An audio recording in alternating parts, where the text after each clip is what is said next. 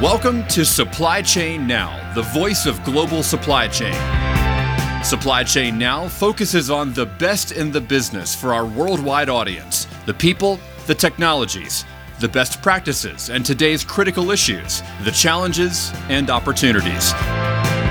Stay tuned to hear from those making global business happen right here on Supply Chain Now.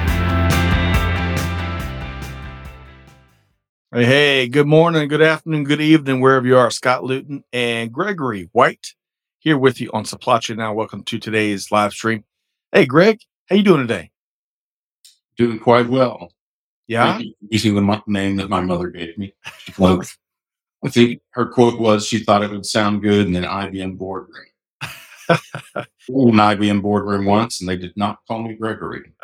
I watched a Seinfeld episode last night where George is dating a very formal individual, and she calls Jerry Seinfeld Jerome, and it's really funny just throughout the show. So, anyway, Greg, back by popular demand, we have got we're continuing a long running series, long running popular series, Supply Chain today and tomorrow with Mike Griswold from Gartner, and we are going to be talking about some critical, must not miss developments across global supply chain today and time in to movies probably from the 70s, 80s, 90s, and 2000s, I bet. What do you think, Greg?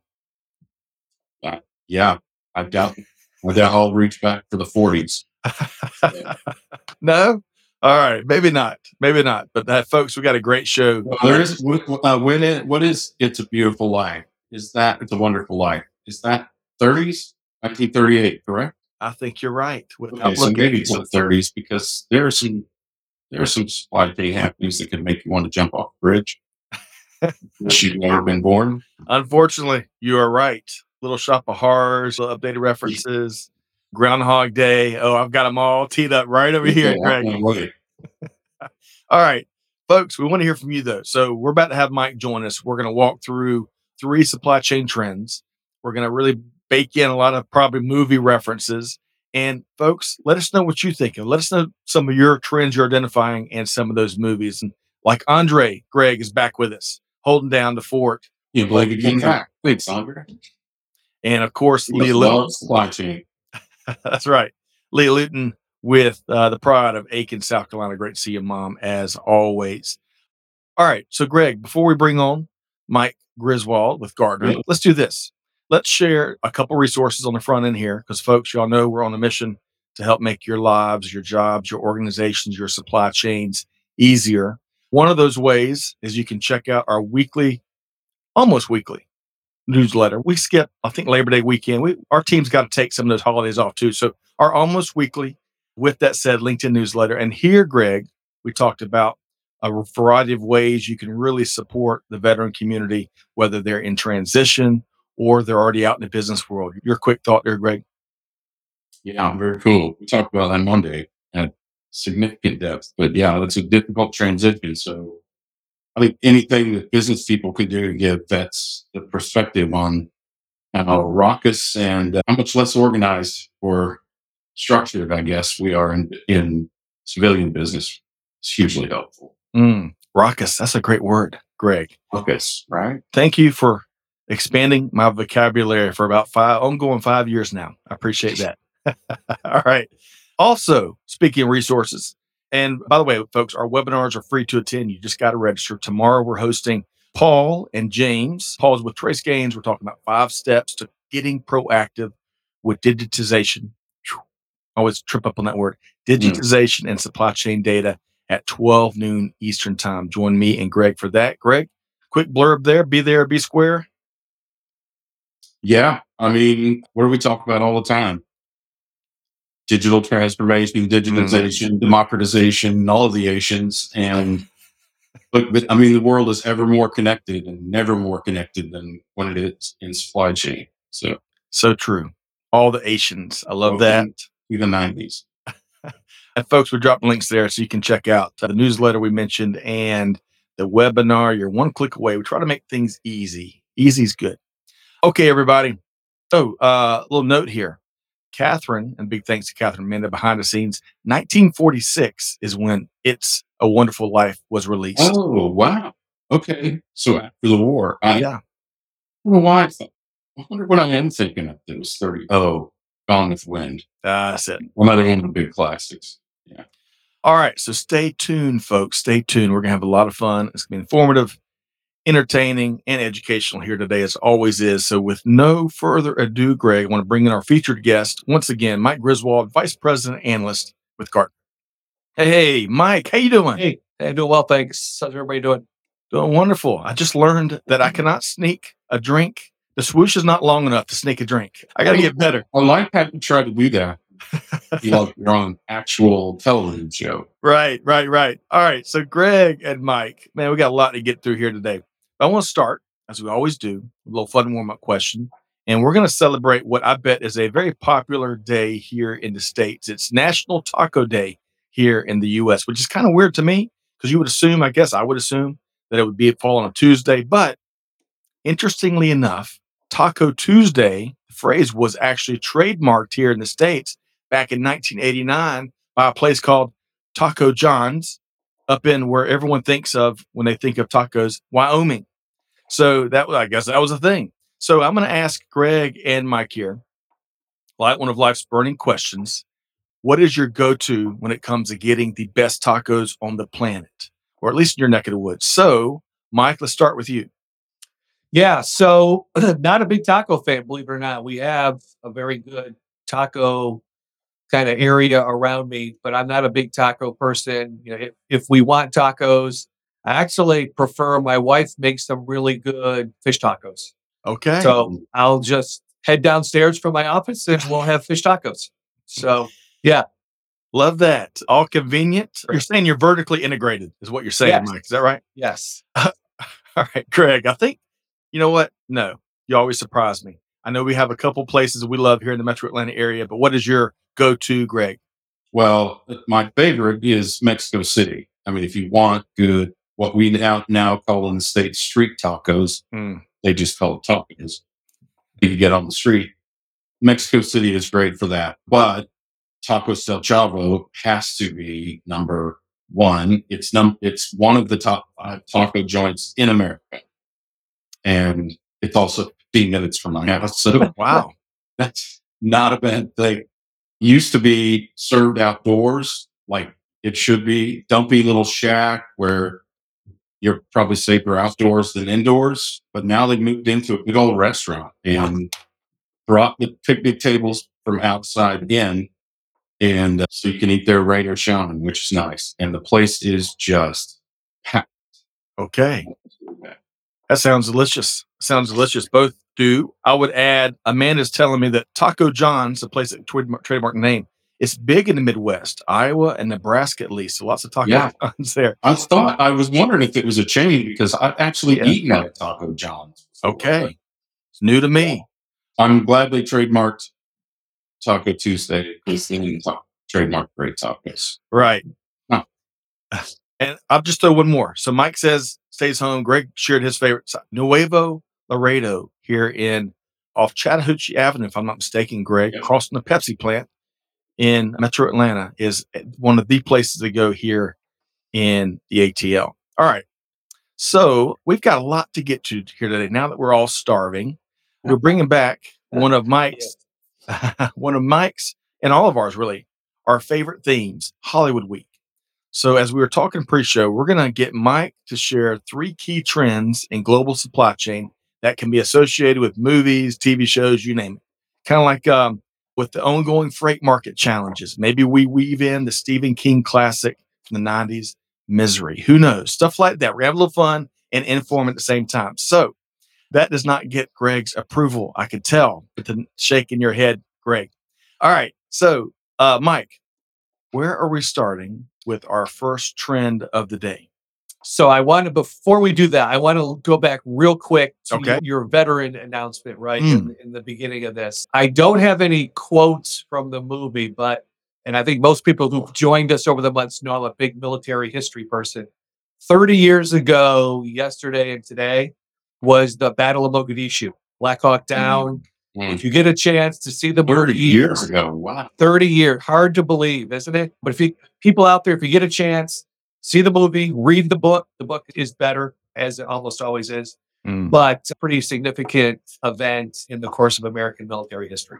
yeah. So, with, with that out of the way, let's start with this idea that we talk a lot about here around agility and resilience, Mm, and to some degree, adaptability. And what I have is I have three movies and three quotes. The first is from Jaws. Obviously, we're going to need a bigger boat, right? That that talks about kind of getting in the middle of the ocean and having no plan A or plan B. The other thing, as a quick side note, which I want to get to see, I don't know if anyone in our audience has seen it. okay. I came across there is a Broadway play that is about the the making of Jaws. It's got three characters. Robert Shaw's son plays Robert Shaw in this play. Robert Shaw, Okay. the, Quint, the Quint character. And and the, the premise of the play is during the filming of this, when they're out in the ocean, Bruce the mechanical shark breaks down. And it breaks down for hours. So this play is about the three of them passing time while someone tries to fix the shark. I guess they didn't get along kind of off screen. I don't think Robert Shaw cared very much for Richard Dreyfuss, which I get. I don't like him much either. But anyway, so as a side note, if anyone has seen that, let me know because I'd love. I, I've seen snippets on YouTube. It looks fantastic. But anyway, we're going to need a bigger boat. Hey, Mike, I got to throw something Yes. in. And Greg and I have seen this before. We had a little fun with it uh, a month or two ago. There is a, sh- a, a neat shot, and it must be from when the big mechanical shark breaks down because Robert Shaw is on the back of the, the prop boat and he's either reading a book, he's got his legs crossed, he's really relaxed. And right beside him is this massive mechanical shark. And it's just a great little Yeah. scene. I don't have to go back and dig that out. But uh, Yeah. Greg, I think we messed around and added your infamous hashtag startup life to that scene, Greg, right? Finding peace where no matter what's going on around you. Is that right, Greg? Right. You know what? What else I did discover is the reason that the big great white shark in Finding Nemo is named Bruce is probably because Yes. Bruce the mechanical shark. Yes. Man. I just thought about that. Yes. Okay. I'm just having a eureka moment, an epiphany. So I mean, that was some, that was some great movie insight for somebody to do that. All and it looks like Catherine has found the show. The shark is broken. So, Catherine, thank you very much. Again, if anyone has seen it, uh, I'd love to hear. It, it looks fantastic. So, that one's kind of a no brainer. The second one from Top Gun, I feel the need for speed, right? Where everyone's talking about how do we get our supply chains faster. And then the last one from The Wizard of Oz, we're not in Kansas anymore. And I think the reason that resonated with me is our supply chains are now so much different. Mm. They don't look anything like they used to look even before the pandemic. Supply chains were starting to evolve. So when I think about this idea of agility, agility and resilience, those three things came to me. Okay. So let's pause there for a second. So the first trend is that agility and resilience, and, and Mike's already dropped a lot of different references there. Greg, respond to that. What comes to your mind when you think of some of those themes and movies that Mike laid out there? Yeah, well, I mean, agility and resilience is what supply chain is about. I've always contended that it is not a cost saving exercise, regardless of the way that we've managed it from the beginning of time, but it is instead a risk balancing exercise. It is trying to preempt problems as much as you can and responding as quickly as you possibly can when you cannot. I always often quote Mike on this whole notion of re- rewarding the arsonist, right? Where the culture of supply chain has become to kind of ignore all of the possible faults, flaws, fragilities in a supply chain and then reward ourselves for letting it collapse and then stacking it back together. So I think that one of the things we have to acknowledge is that we have to predict and preempt these fragilities. And that's what resiliency really is. Mm. So can I give you a movie reference? It's not Please. particular to these trends, but this is um, sort of a symptom of supply chain. So my movie reference is Titanic, which is overhyped and under under engineered technology operated with hubris and carelessness in uh, threatening waters, dangerous waters, which we often do in supply chain. Mm. That's excellent I mean, I, I I think, Greg, that's a great example because if you think about the, the other message I, I think about when I think about Titanic is the kind of the conflict of goals, right? Because you have the white line or the white star line says we need to get from point A to point B as fast as we can. Right. Don't really care, you know, what's in the water.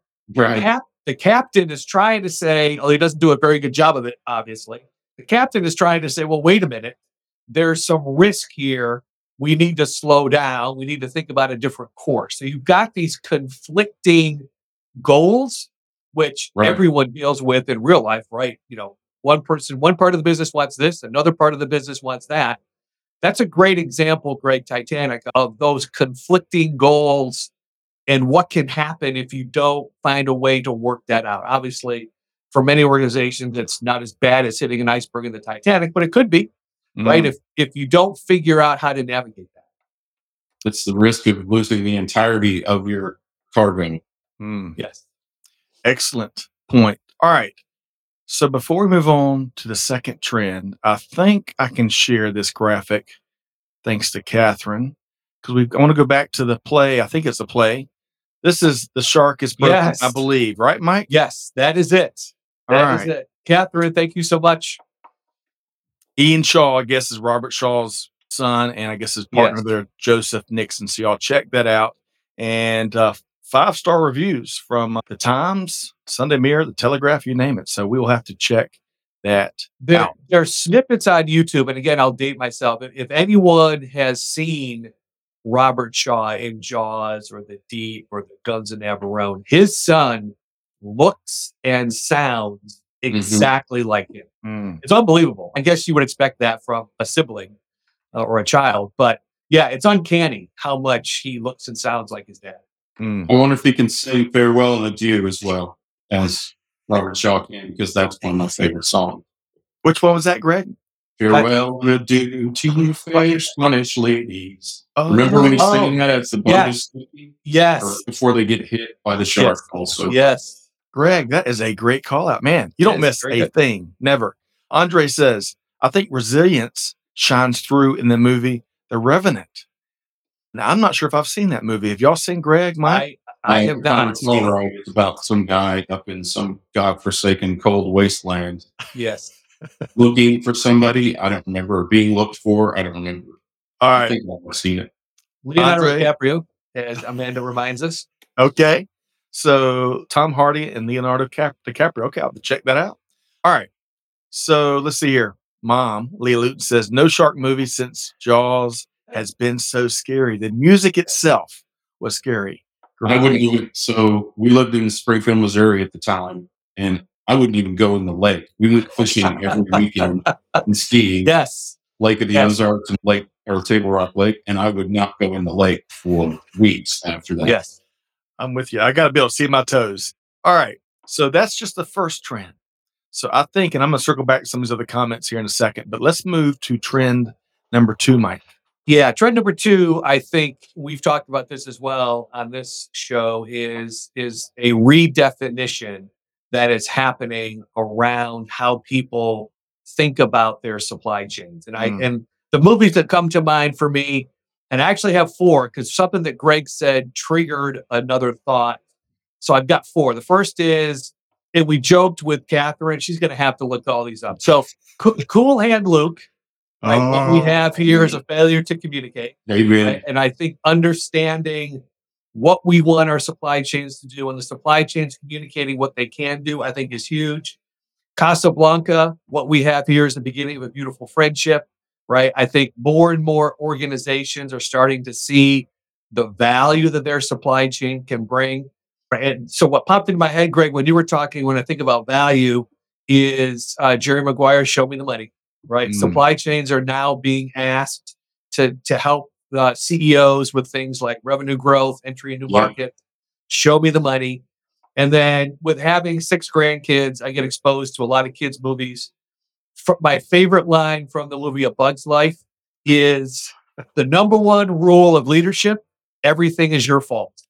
And people raise their hands, right, and say, How many times have you heard it's all the supply chain's fault, right? So we need to start to figure out how do we change that narrative a little bit. But those were the four movies that came to mind when I think about how people are redefining their supply chain. I love that. All right, two quick thoughts. I'm gonna come to you, Greg. First off, I've heard that Bugs Life quote from Greg countless times over uh, our friendship. Good. One Good. and number two, our dear friend Jenny Froome's with us. Greg singing. I am so glad I checked in. She says, "Jenny, we love you. Great to have you." All right, so Greg, redefinition, and and of course, Mike just dropped some serious content on us there. Yeah, I don't know what movie this is. I'm not sure what movie to tie it to, but maybe it's one with Nicole Kidman. What has been seen cannot be unseen, right? Mm. And that's that's the thing that I think has re- really redefined the supply chain. I think for all of our kvetching about wanting more credibility and a seat at the table and that sort of thing, we didn't really know what that meant. And after what I'm going to talk about, Scott, the great toilet paper shortage of 2020, everyone knows what a supply chain is. Everyone knows what it does. And everyone knows that at some level, everyone is at fault if a supply chain fails. It's not just Target, Costco's fault. It's not just the retail facing entities for retail goods. It's everyone, right? It's Charmin, it's the paper providers, it's the um, pulp processors, whatever.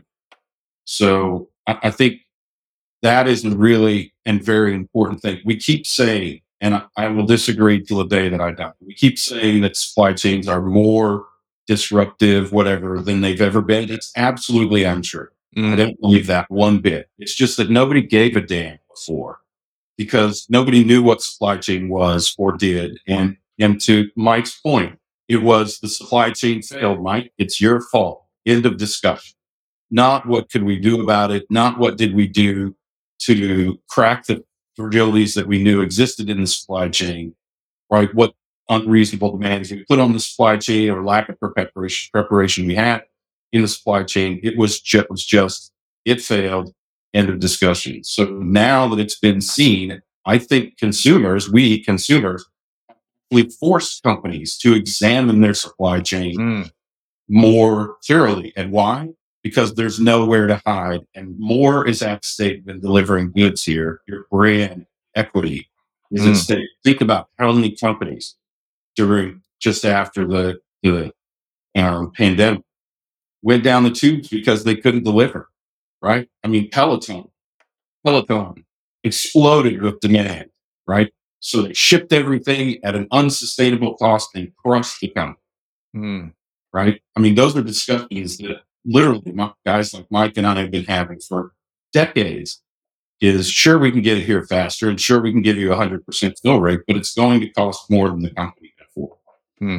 So I think that visibility of the entire world to supply chain is the thing that that has uh, impacted it the most.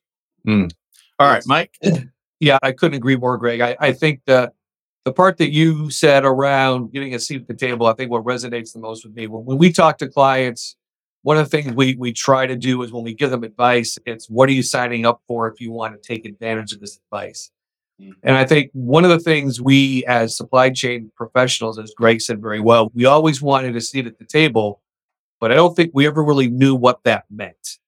And we didn't know what we were signing up for when we decided to get a seat at the big people's table. Mm. And now that we have it, it's how do we keep it and how do we not get relegated to the perception that people had of us pre pandemic? Because if I look at some of our research data, what we're seeing is in less performing companies, the supply chain is now starting to get moved out of that seat at the table. High performing companies recognize what they have with a really good supply chain and they're keeping that seat at the table. So, my advice to people, our advice to people when, when they talk to us and we talk to them is you need to continue to demonstrate relevance. You need to continue to show the business this is why we're here and this is the value that we can create. Mhm. And if you don't do that, right, and this is a, I guess, a soccer reference. I don't know what it means. You're going to get relegated. And I'm, I'm assuming it's a bad thing in soccer to get relegated. It is. We know it's a bad it thing to get relegated in the supply chain. Hmm. So, to our non soccer fans, perhaps, if you watch baseball, getting relegated is kind of like getting pushed down from the major leagues to AAA or AA because of your performance. Greg? Not one player, the entire Right. franchise. Good Yeah, point. it'd like right, that would be like the Yankees getting moved to AAA, which Hmm. this season is. That might happen. Probably should have happened, right? All right, man, y'all shared a ton there. I just want to add just two quick things. Cool Hand Luke, one of my all-time favorites. So many good scenes from that. But when he tries to eat those, when he does eat those 50 boiled eggs, it makes me not want eggs for about three years. Um, and then secondly, yeah, Greg, you mentioned TP. It's so interesting. I didn't know that we had a major issue across the global toilet paper market. But if y'all seen the recent announcement, I think it's Charmin, I could have that wrong. They have re-engineered how each sheet is the perforation between it. So, and from what I've been reading, not experimenting with, but reading, so you can pull it and tear it easily from any angle. I didn't think that was an issue to spend a whole bunch of money on doing, but Greg and Mike, I'll defer your consumers as well. Do they is that valuable or non-valuable? Y'all's y'all's thoughts? Yeah. we were talking about using toilet paper here. right. No, the the perforation changes. Well, that's when you use the perforation. right, so- well, right. I'm thinking it's potentially solving a problem to your point, Scott, that I didn't know we had because it always tears just fine for me. So I I didn't know there was a, a, a challenge. So in my house, as long as the this will probably start a, a short debate amongst everyone in the in everyone's household. As long as the toilet paper is coming over the top in my house, Oh, life is good. That's yeah. the way the package describes it, by the way, for toilet paper roll. No, Oh gosh. well, Well, that is the right way, right law. this brings whether it's valuable or non-valuable, this brings a whole new angle to a conversation around muda or waste. So we will leave it there. And Why do I have a feeling, Scott, that these are the same people who can't unwrap Kraft singles? That's Yes. good. Great question. Great question. All right. So let's share a couple things here. Andre wants us to imagine the disruption when the wheel was first invented. How about that? Can you imagine how long it took to get on or catch on across the globe? Great point there. Jenny enjoys all the movie lines. A very clever Mike. Let's see. Great to see you, Mohammed. Great to see you here. And we will work through each of these, the rest of the comments here as we work through this, the rest of the show.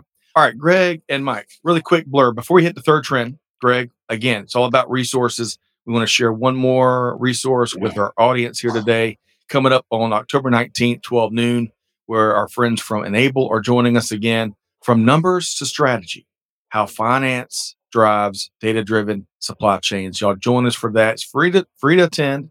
You just got to register. Greg, should be another great show with our friends at Enable, huh? Well, you know, it's a big part of supply chain that we often sleep out. Mm. People to get paid, right? That- I mean, paying for the shipment, paying for the goods is it's part of the supply chain. That's right. What makes it go? That's right. All right. So, Mike, back to so by my count, the first trend I can I can't keep up with all the movie references, but first trend is agility and resilience. The second one was that redefinition, which I think is a great one that's not talked about enough. And then thirdly, what's your third trend here today? So this is one where I, I might need some help from the audience and from you guys around some quotes. I, I have one. The third trend is just a focus on people, right? When I think about where we want to go as a supply chain, right? We can have all the technology we want in the world. At the end of the day, it does come down to people. It comes down to skills. It comes down to relationships. The hottest topic that we have right now in Gartner, which will not be a surprise to anyone, is generative AI. And that's all well and good, but we still need to figure out as people, you know, how are we going to use that? Mm. So the quote that I found, and I frankly never read the books, haven't seen any of the movies, it's from the Fellowship of the Rings, which basically basically said the quote is even the smallest of people can change the course of the future. And when I saw that quote, it really resonated with me when I, because part of my team that I manage looks after supply chain talent. And when I think about how we think about our people, yeah, I think it's very easy for us to kind of gloss over certain positions within our organizations.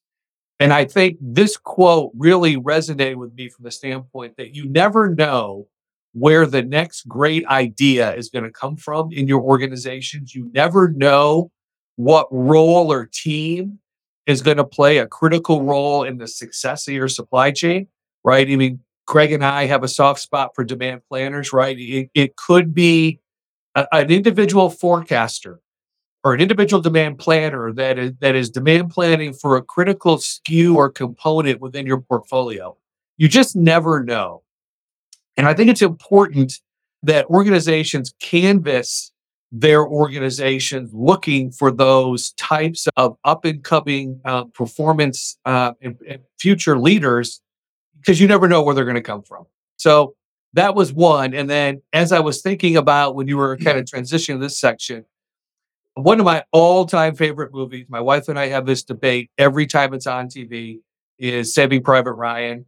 It lost the Best Picture Oscar to Shakespeare in Love. We have this huge debate all every time Shakespeare in Love is on. Oh, it won the best Oscar. No, no, it shouldn't have. Whatever. You know. but but there, there there's a line in that in that in Saving Private Ryan where they're kind of as a group trying to figure out the the value of expending all of this energy to find one person. Hmm. And there there's an interaction where the individual members of Platoon are all griping about the energy they're expending to find one person. And there's this dialogue around basically how do you complain, right? Soldiers can complain up, uh, officers never complain down. Mm-hmm. And I think not that I'm talking necessarily about complaining, but this idea of feedback. How do you give feedback? How do you give constructive feedback in an organization?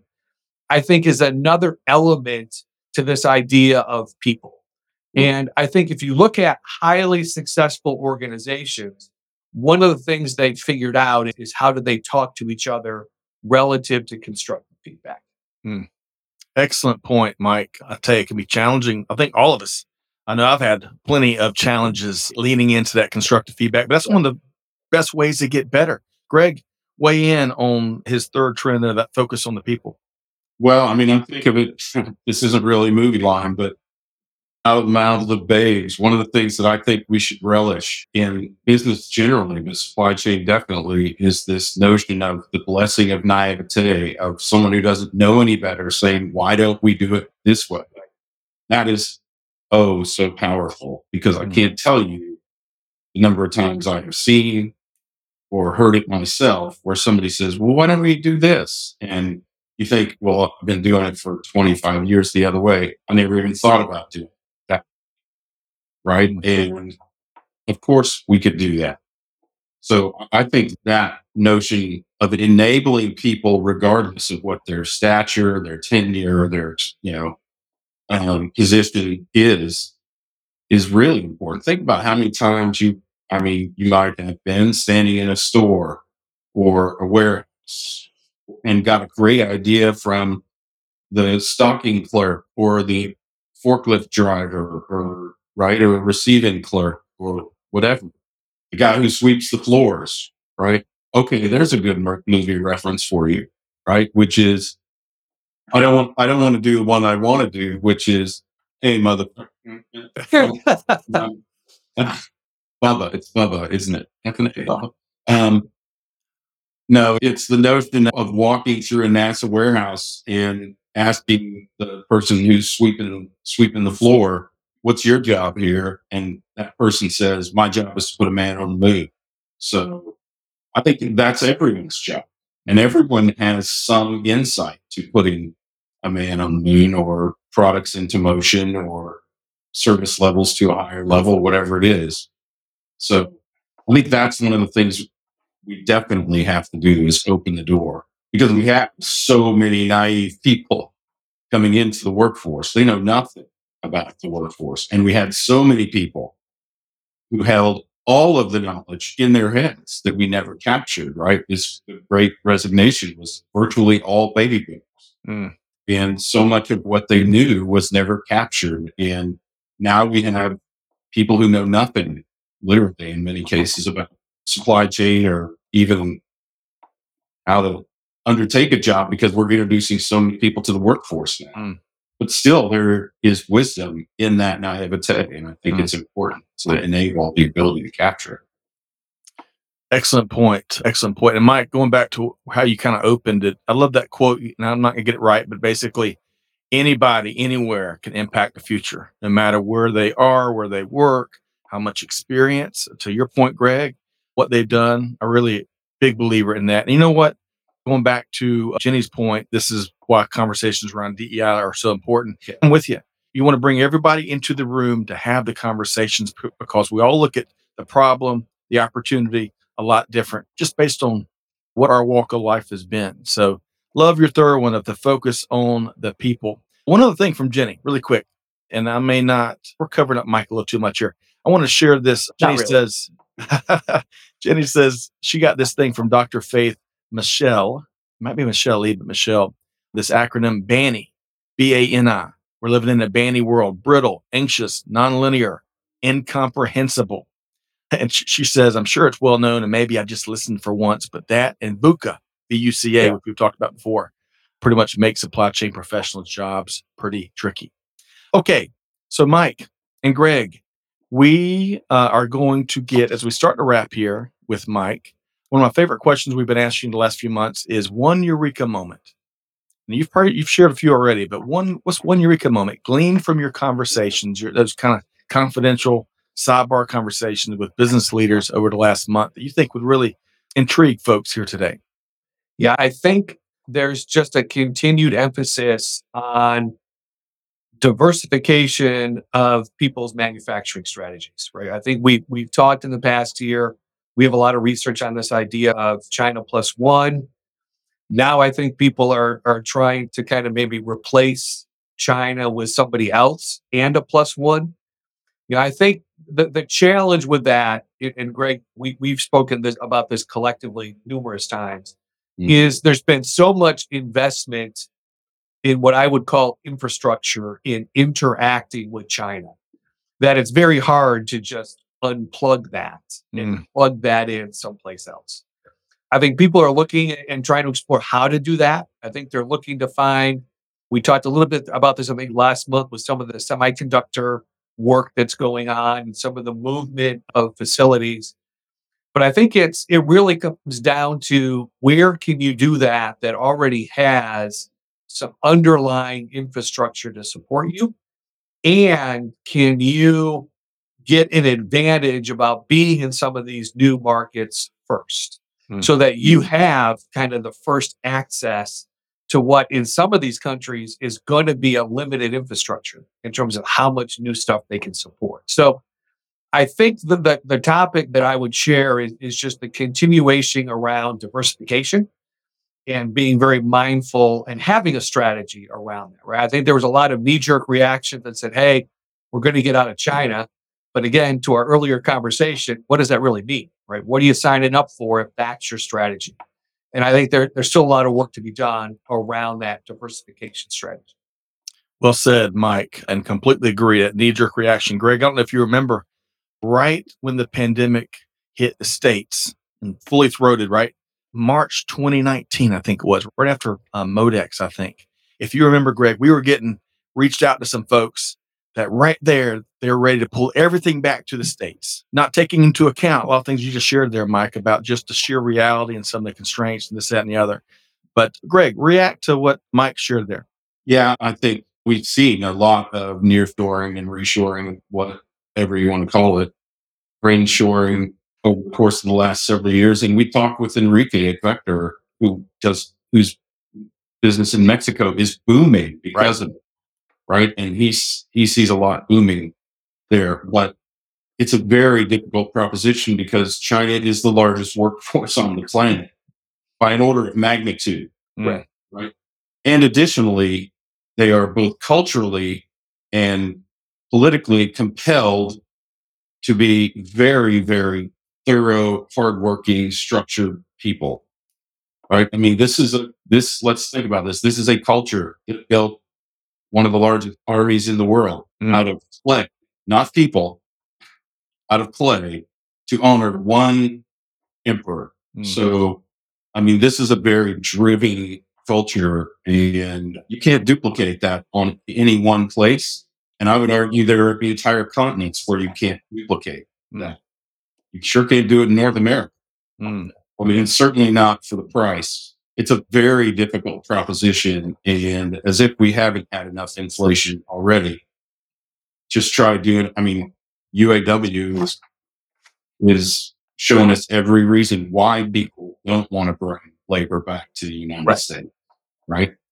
Yep. It's going to be a very, very difficult proposition. And I think that's something that we have to look out for is I don't know the way. It's not to say that I haven't heard the way, but this is where we could use some of that that blessing of naivete is hey, what if we did X? Yeah.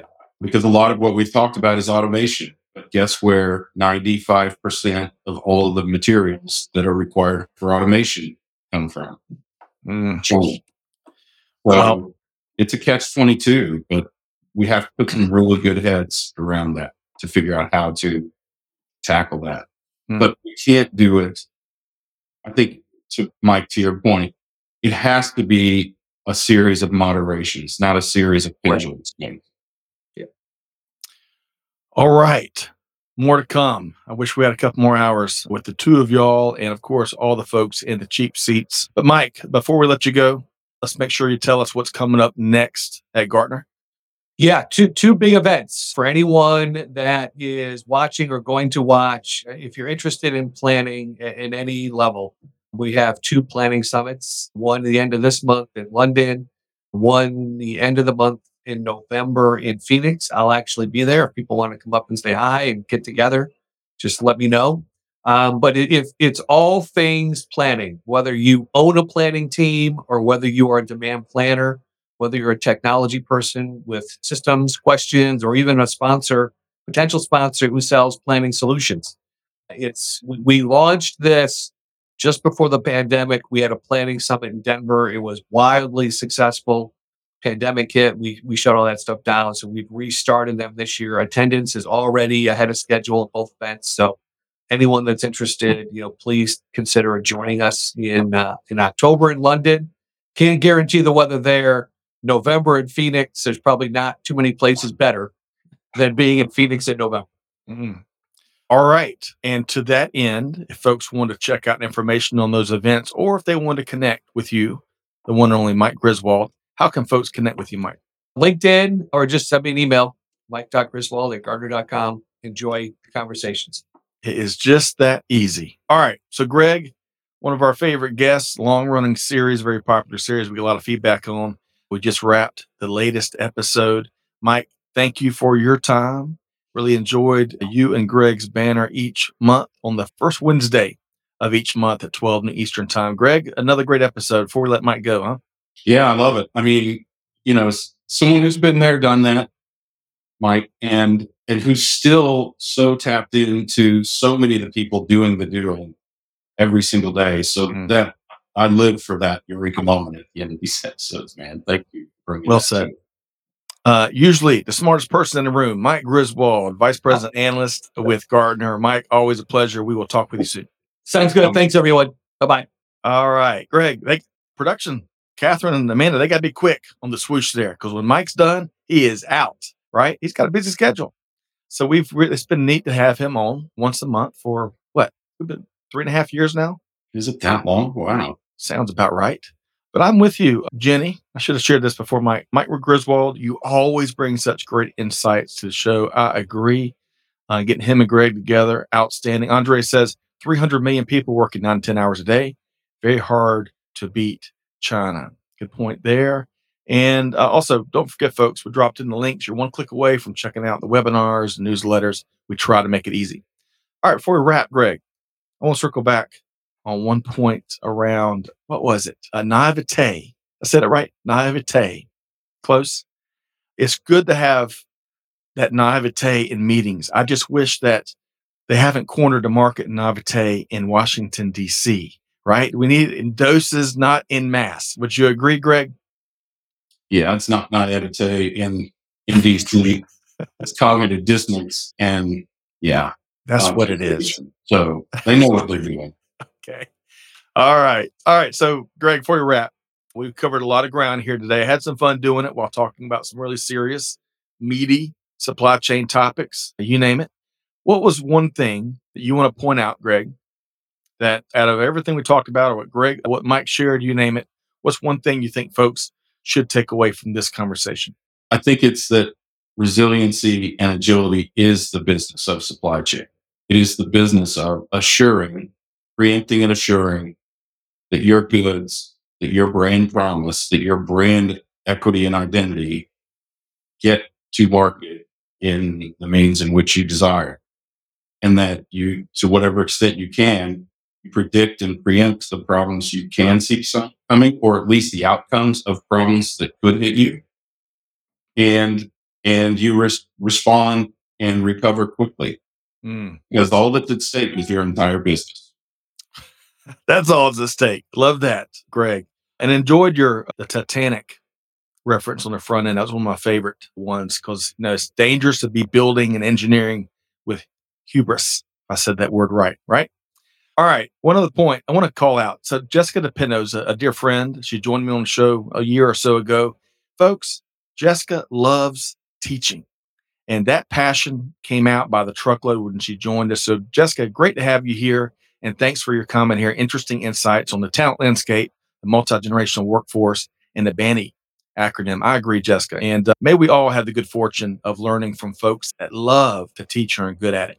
Jessica, Greg, you remember one of your favorite, passionate, and talented teachers? What's what's the first teacher that comes to mind when you think of someone that you just loved to learn from? Holly Welsh, my English teacher in ninth grade. Yeah. Mm. Love that. She used to say things.